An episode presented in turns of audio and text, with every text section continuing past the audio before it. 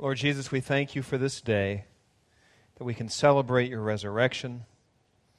We thank you, Lord, that as we worship, you are here with us by power of your Holy Spirit.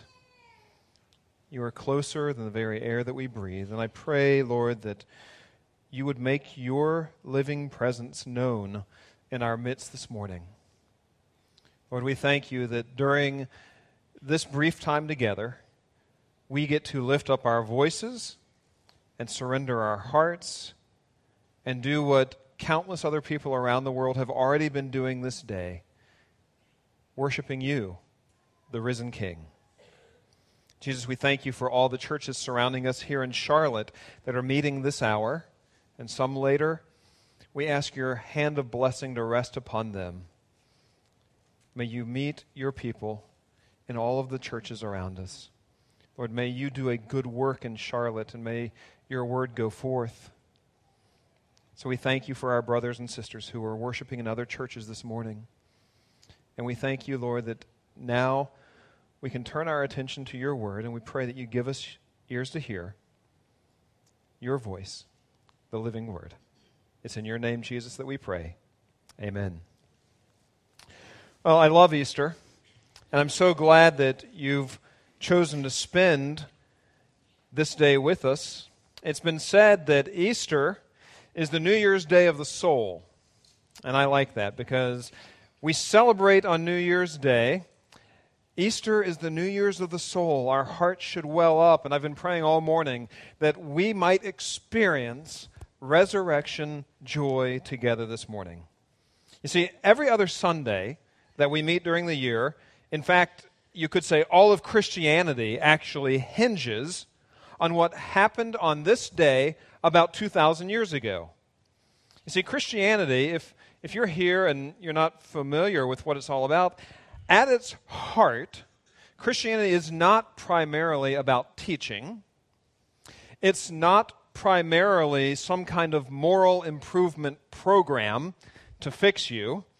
It's not primarily a self help thing.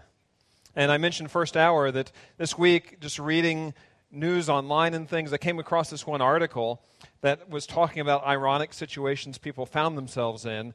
And somebody went to a library to get self help books, and they snapped this picture because you can see all the self help books are on the top row, and yet the sign says very clearly you need to ask for assistance if you want to reach the books on the top shelf. You know, Christianity is not a self help program, it's not teaching, it's not moral improvement. What is it? At its heart, what we celebrate today is good news. That's what Christianity is.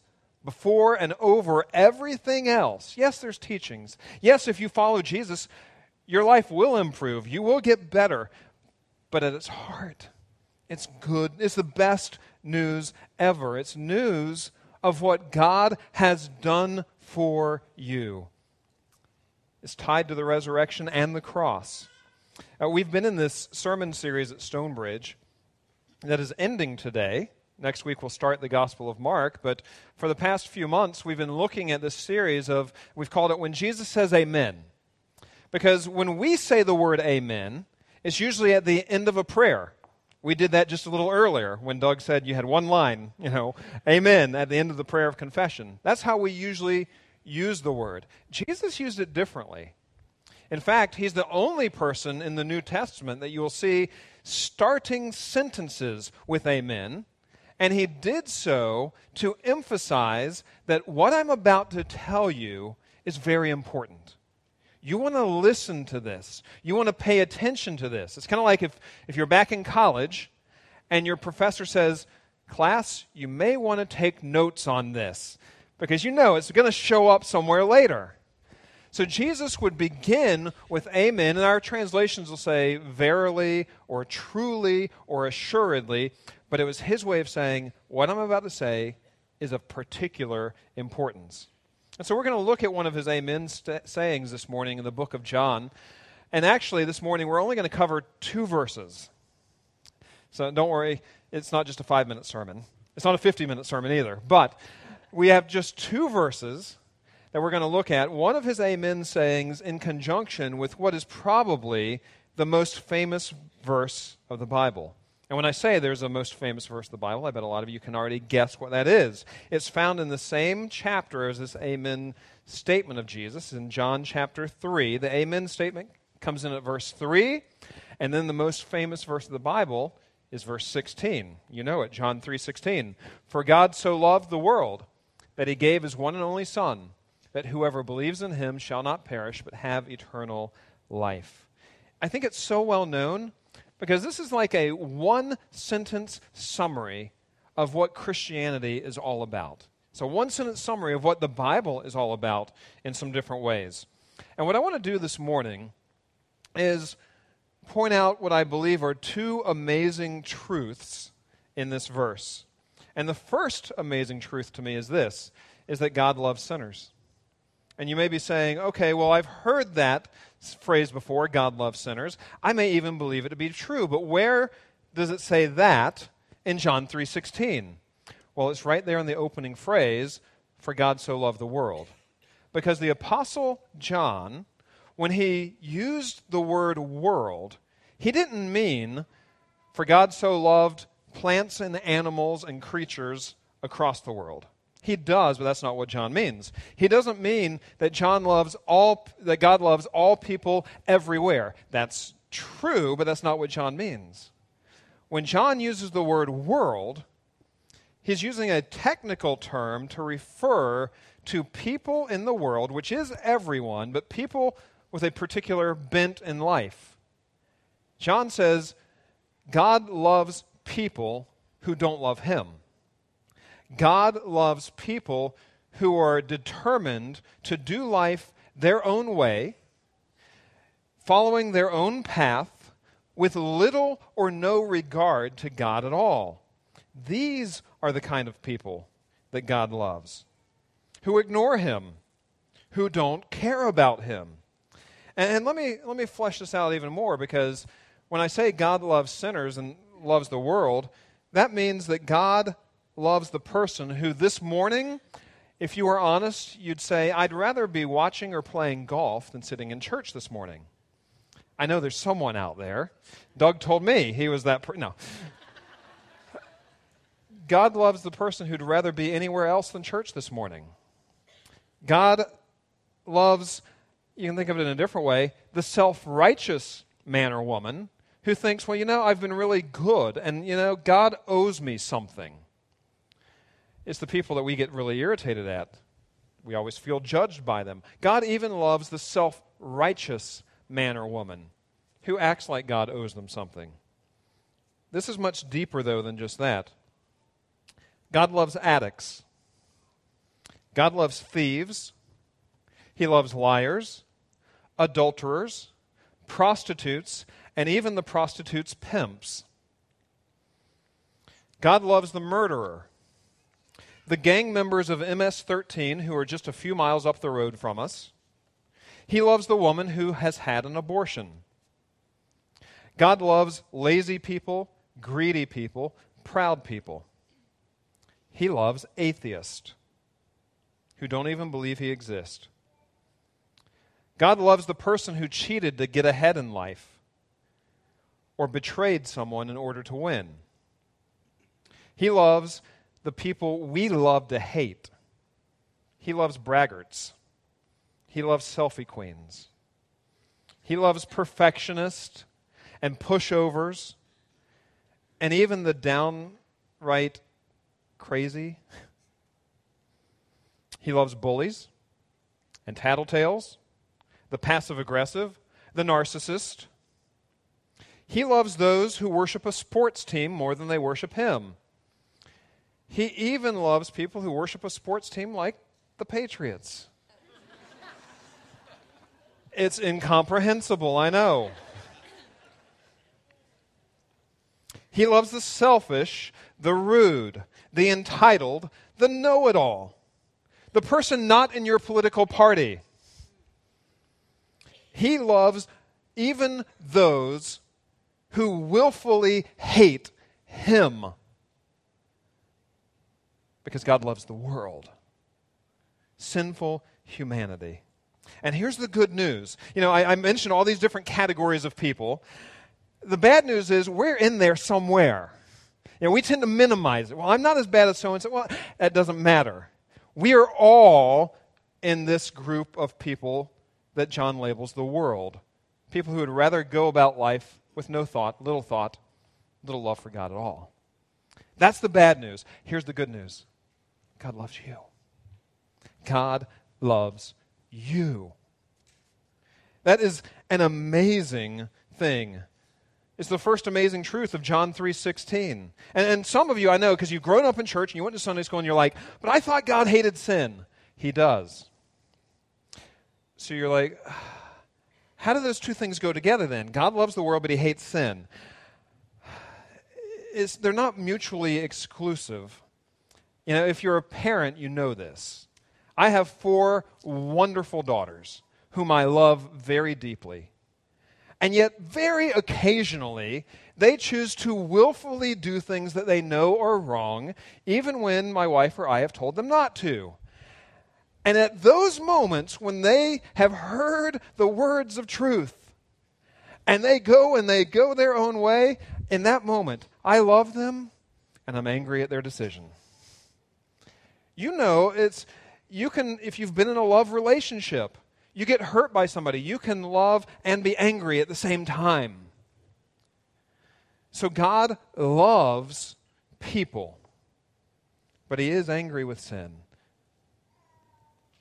You see, the Bible tells us that God loves sinful humanity, and because of that great love, He provides us an opportunity to be at peace with Him.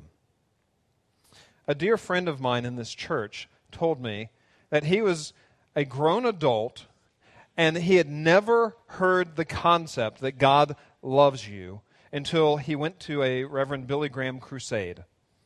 And it was when he was a full grown adult, for the very first time, he heard this amazing concept that God not only knew his name, knew him personally, but loved him. My friends, God loves you. That's an amazing truth from this passage. No matter your background, no matter your history to this point in time, God loves you. And that brings us to what I think is the second amazing truth in John 3:16, which is God demonstrates his love in that he gave his one and only son.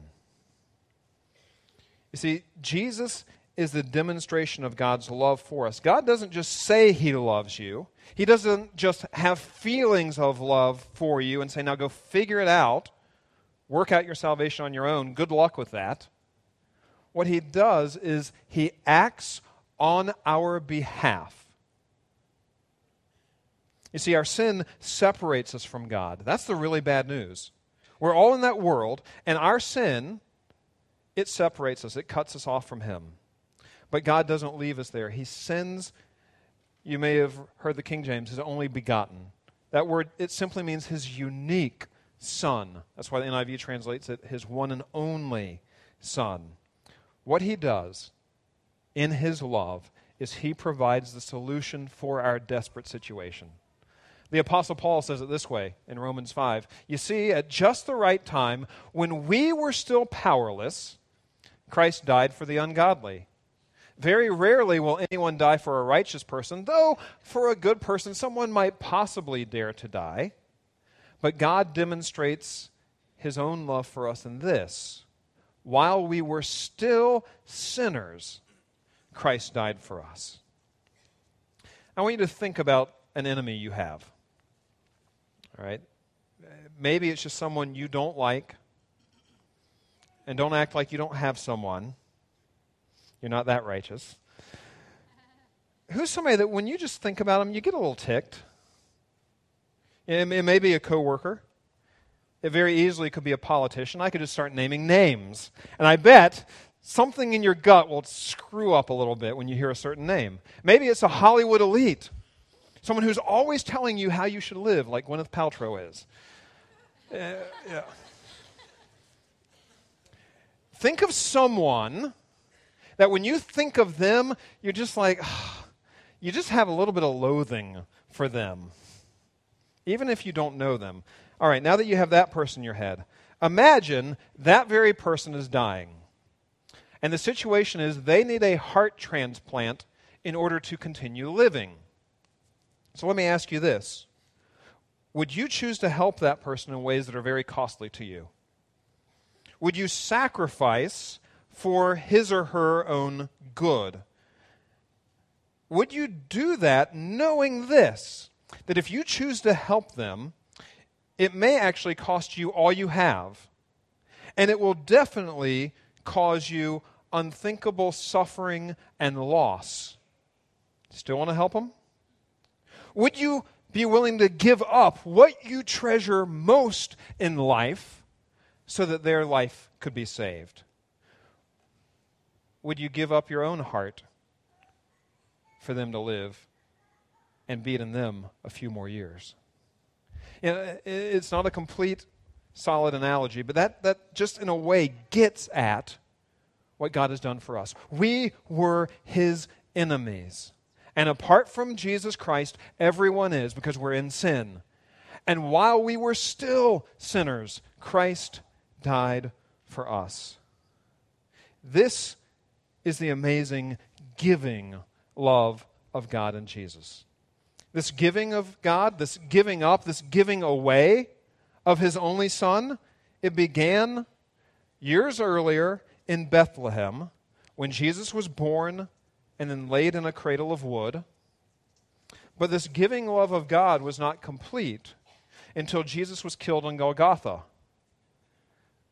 laid on a cross of wood as he took our sins upon himself. You see, the cross is a perpetual reminder of just how much God loves you because on the cross, Jesus took your sins on himself. We are all under a death sentence because of sin. And God doesn't just overlook our sin, He doesn't just brush it aside or ignore it. To do so would actually make Him unjust. No. He gave His only Son that whoever believes in Him shall not perish. That word perish means be condemned. He gave His Son so that you would not be condemned but have eternal life. On the cross, Jesus was condemned on our behalf, dying as our substitute. You guys, I know you have to be older to remember this product. This is how I give away my age in different ways. Whiteout. So, back in the ancient days of manual typewriters, when you had to write an essay for class or whatever, if you made a mistake, you basically had two choices you could retype that whole page, and if it was towards the bottom, that was a real pain. Or you could grab this invention. It was, if I remember correctly, it was invented around 1966. Somebody stumbled upon it, invented Whiteout. What you do is you basically paint on a little bit of white, you back up the typewriter, and you retype whatever you messed up. You could tell, you could see it. Well, many years later, getting beyond whiteout, some genius at IBM developed what was called the self correcting typewriter. And I remember my parents had one of these, and I, I'd go to school where my dad worked, and I'd play on the uh, self correcting typewriter, and just it would be amazing. You mess up, you'd go back, and I was typing nonsense, but it was just fun to watch it. I wasted ribbons of the self correcting tape there. Wouldn't it be great if somebody could invent self correcting people. Yeah, and here's, here's kind of what I mean by it. You know, so when you when you do something, immediately you can push a button and it goes back and it covers over what you just did or said. You're just like your mother when you act that way. back up, back up. Self correcting. Let me do that over. the problem is this you can't invent a self correcting person because in sin, we'll never be self correcting. We're always self destructing, is what the Bible says. And even, even the person who says, no, no, no, I'm going to show God how good I am and I'm going to fix my life, the Bible says, you know what? That amounts to filthy rags. It's not worth anything. So we're in a very desperate situation. But God, and I'll, uh, just using the analogy of inventions, God's given us the most amazing invention of all grace, shown through His giving love of Jesus Christ. You see, at the cross, not only is our sin covered by Jesus Christ, Jesus actually absolves it.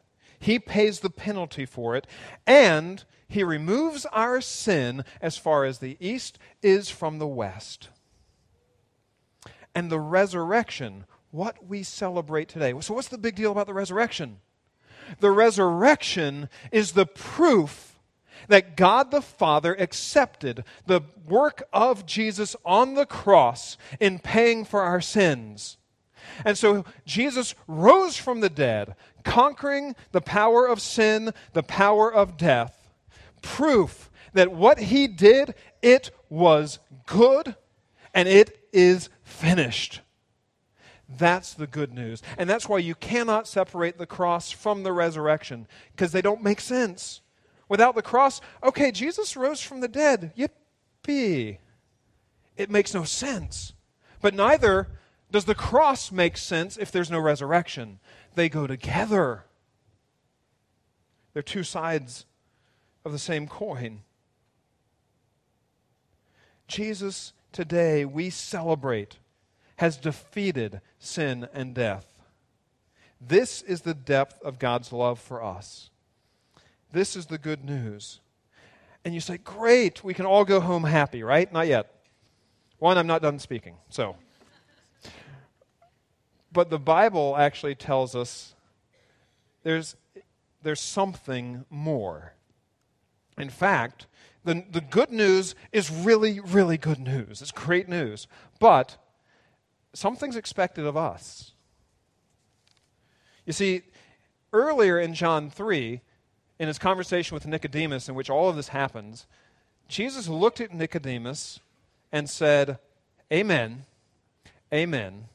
I tell you, no one can see the kingdom of God unless they are born again. Amen. Nicodemus, this is important. Amen says it for emphasis. No one can see the kingdom of God unless they're born again. And right here, just like we have no power to create our own birth, you didn't choose to be born. You can't choose to be born again in a sense. You don't have the power in and of yourself to create a new birth. And what Jesus is saying, you need a radical change. And a radical change that you can't create on your own. What Jesus is doing in making this statement is he's giving a full on assault against people who say, no, no, but I can earn it. But I can be good enough. He's like, no, you can't. It literally takes you dying to your old self and being born anew. So how does that happen? How does spiritual birth come? It's what John 3:16 says. It comes if you believe in Jesus. Notice what it says belief. Not, okay, here's the Easter message for you go home and be really nice people. Go home and try your hardest, give your money away, do good things, pray a whole lot. And maybe, no. It doesn't say any of that. It says, believe. Believe in Him. You see, the good news through Jesus Christ is as wide as all of humanity, but it's also as narrow as those who fully trust in Jesus Christ. The gospel is offered to all, but only those who will humble themselves and say, I need and I trust in Him, experience the good news. So, my question this morning is Do you trust Him? I very unashamedly ask you, if you never have done this, put your faith in Jesus Christ today. Before you leave this room, if you want to experience the love of God fully, believe in Him, trust in Jesus. And maybe, maybe the sense of urgency is compounded by some of the things I've been thinking about this week. I have friends who are battling terminal diseases. I think about what happened in Egypt last week on Palm Sunday when Christians are gathered in churches expecting just to go through a period of worship and they lose their lives because ISIS members go in and blow themselves up. My friends, the reason this is urgent is we don't get to choose the day we die. Death comes for everyone. And you don't get to say, well, I'll choose it when I'm in my late 80s and I'll die peacefully in my sleep. Maybe that'll happen, but that's not our choice. Any one of us could lose our lives today because God says today's the day. Today's the day. And so that's why I unashamedly urge you if you have never put your trust in Jesus Christ, let today be the day of salvation.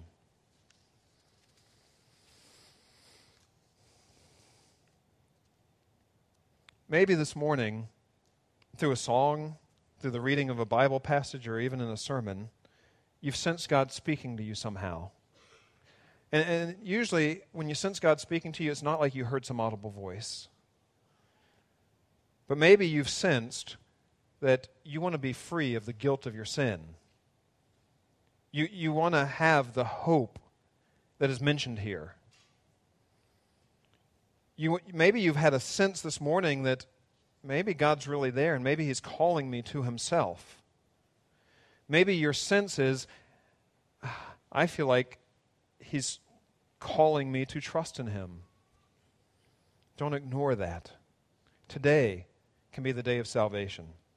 And in a moment, I'm going to give us a chance to pray and put our trust in Jesus Christ. What I want to do before that, though, and we'll end this way, because I know in a room like this, and I've talked to far too many Christians who they feel like, but my sin, you don't know how bad it is. It's really bad. I doubt you could shock me. Here's the good news no one is beyond the love and grace of God in Christ Jesus. I'm going to ask our music ministry team to go ahead and make their way up. And here's what I need you to do because this is hard when you see bodies moving and all that kind of stuff. Stay with me for a moment, if you can. If you are here today and you doubt, I want to believe God loves me, I don't know that He really can He forgive me? I've blown it. I've really sinned. Let me give you a few examples. Remember Peter? Peter told Jesus, even if all these other guys forsake you, not me, Lord, not I, I'm your man. And what did he do? Around a fire, a young girl asked him, Aren't you one of those? No, not I. He denies it vehemently three times, so much so, he was so had to deny Jesus, the Bible tells us he started cursing Jesus' name.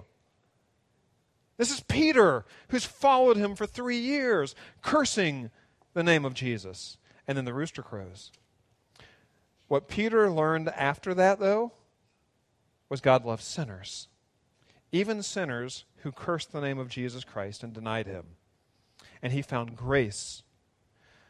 This is the Apostle Paul, knocked off his horse on the road to Damascus. If you don't know Paul's history, he was originally named Saul a zealous Jew.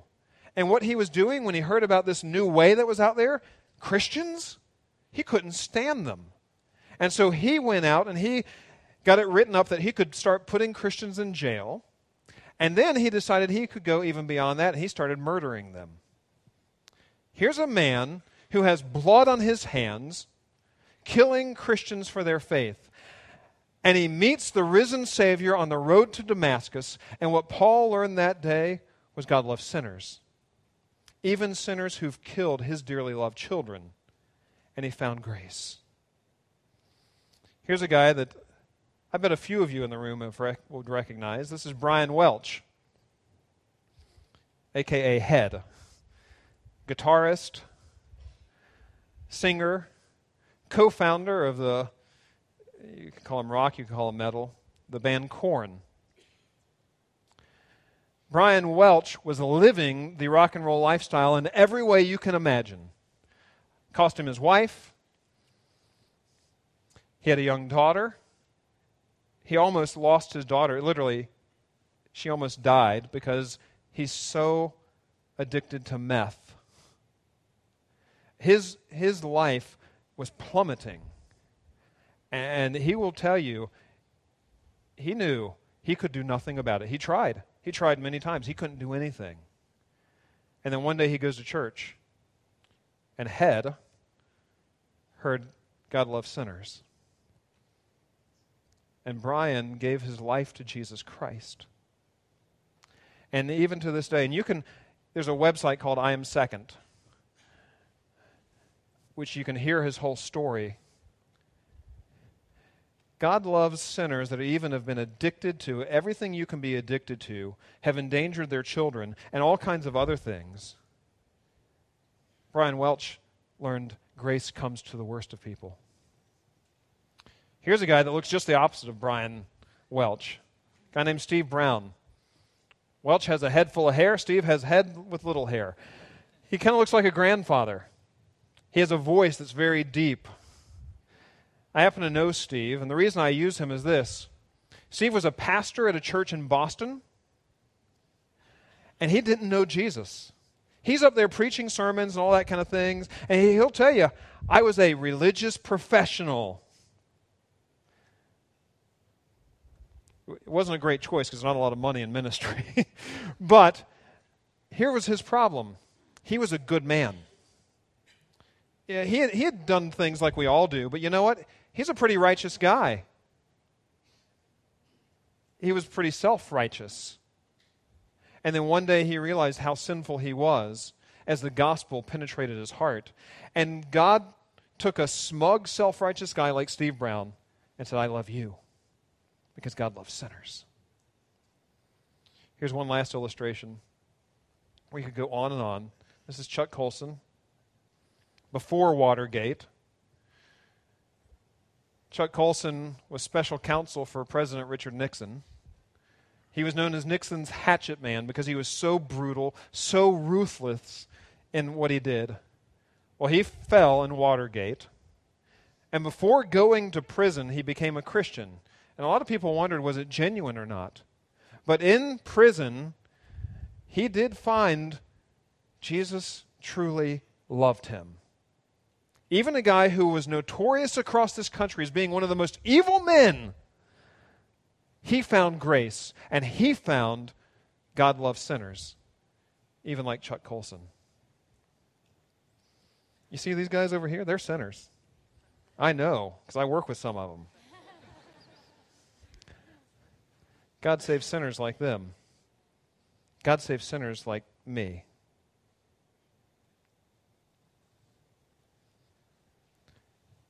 God loves you. And God has shown his love for you in sending his only Son to die on your behalf. Do you trust in him? After Colson got out of prison, he started a ministry to prisoners to share the gospel with them because he so wanted men and women to know the hope and the freedom and the life that is found only in Jesus Christ. It's real. It will change your life. You have to surrender to Him. The Boston Globe wrote a story about him, and they said this If Mr. Colson can repent of his sins, then there just has to be hope for everybody. there is. There's hope for you this morning because God loves you. God loved you so much that He gave His one and only Son that if you would believe in him, you will not perish. And today, eternal life can explode in your heart. Trust in him.